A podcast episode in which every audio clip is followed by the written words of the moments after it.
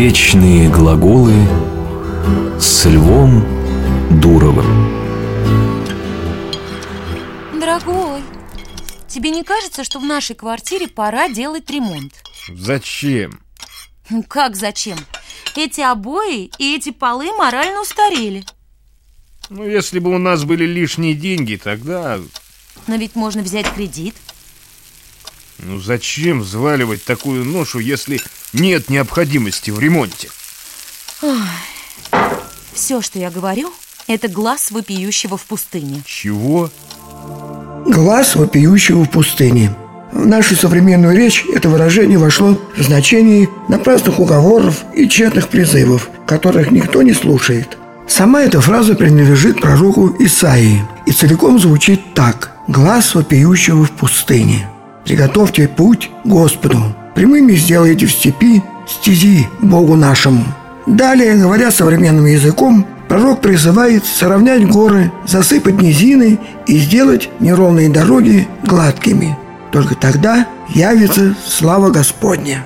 Эти слова сказаны об Иоанне Крестителе.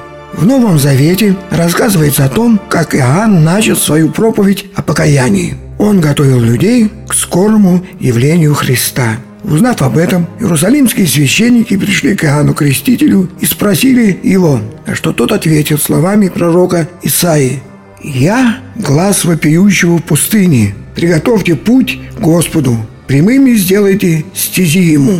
То есть Иоанн пришел подготовить людей к принятию Христа. Этот путь к принятию Бога лежит не через горы и долины, окружающие мир, а через горы грехов и долины страстей, находящихся в сердцах людей. Иоанн призывал изгладить эти препятствия покаянием.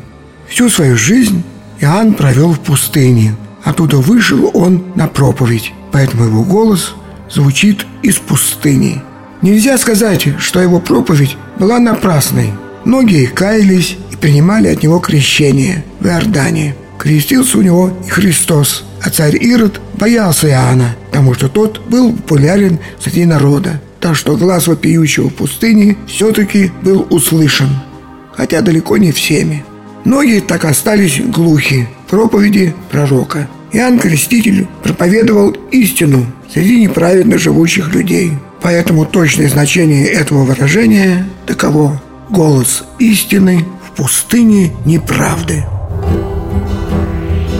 Вечные глаголы.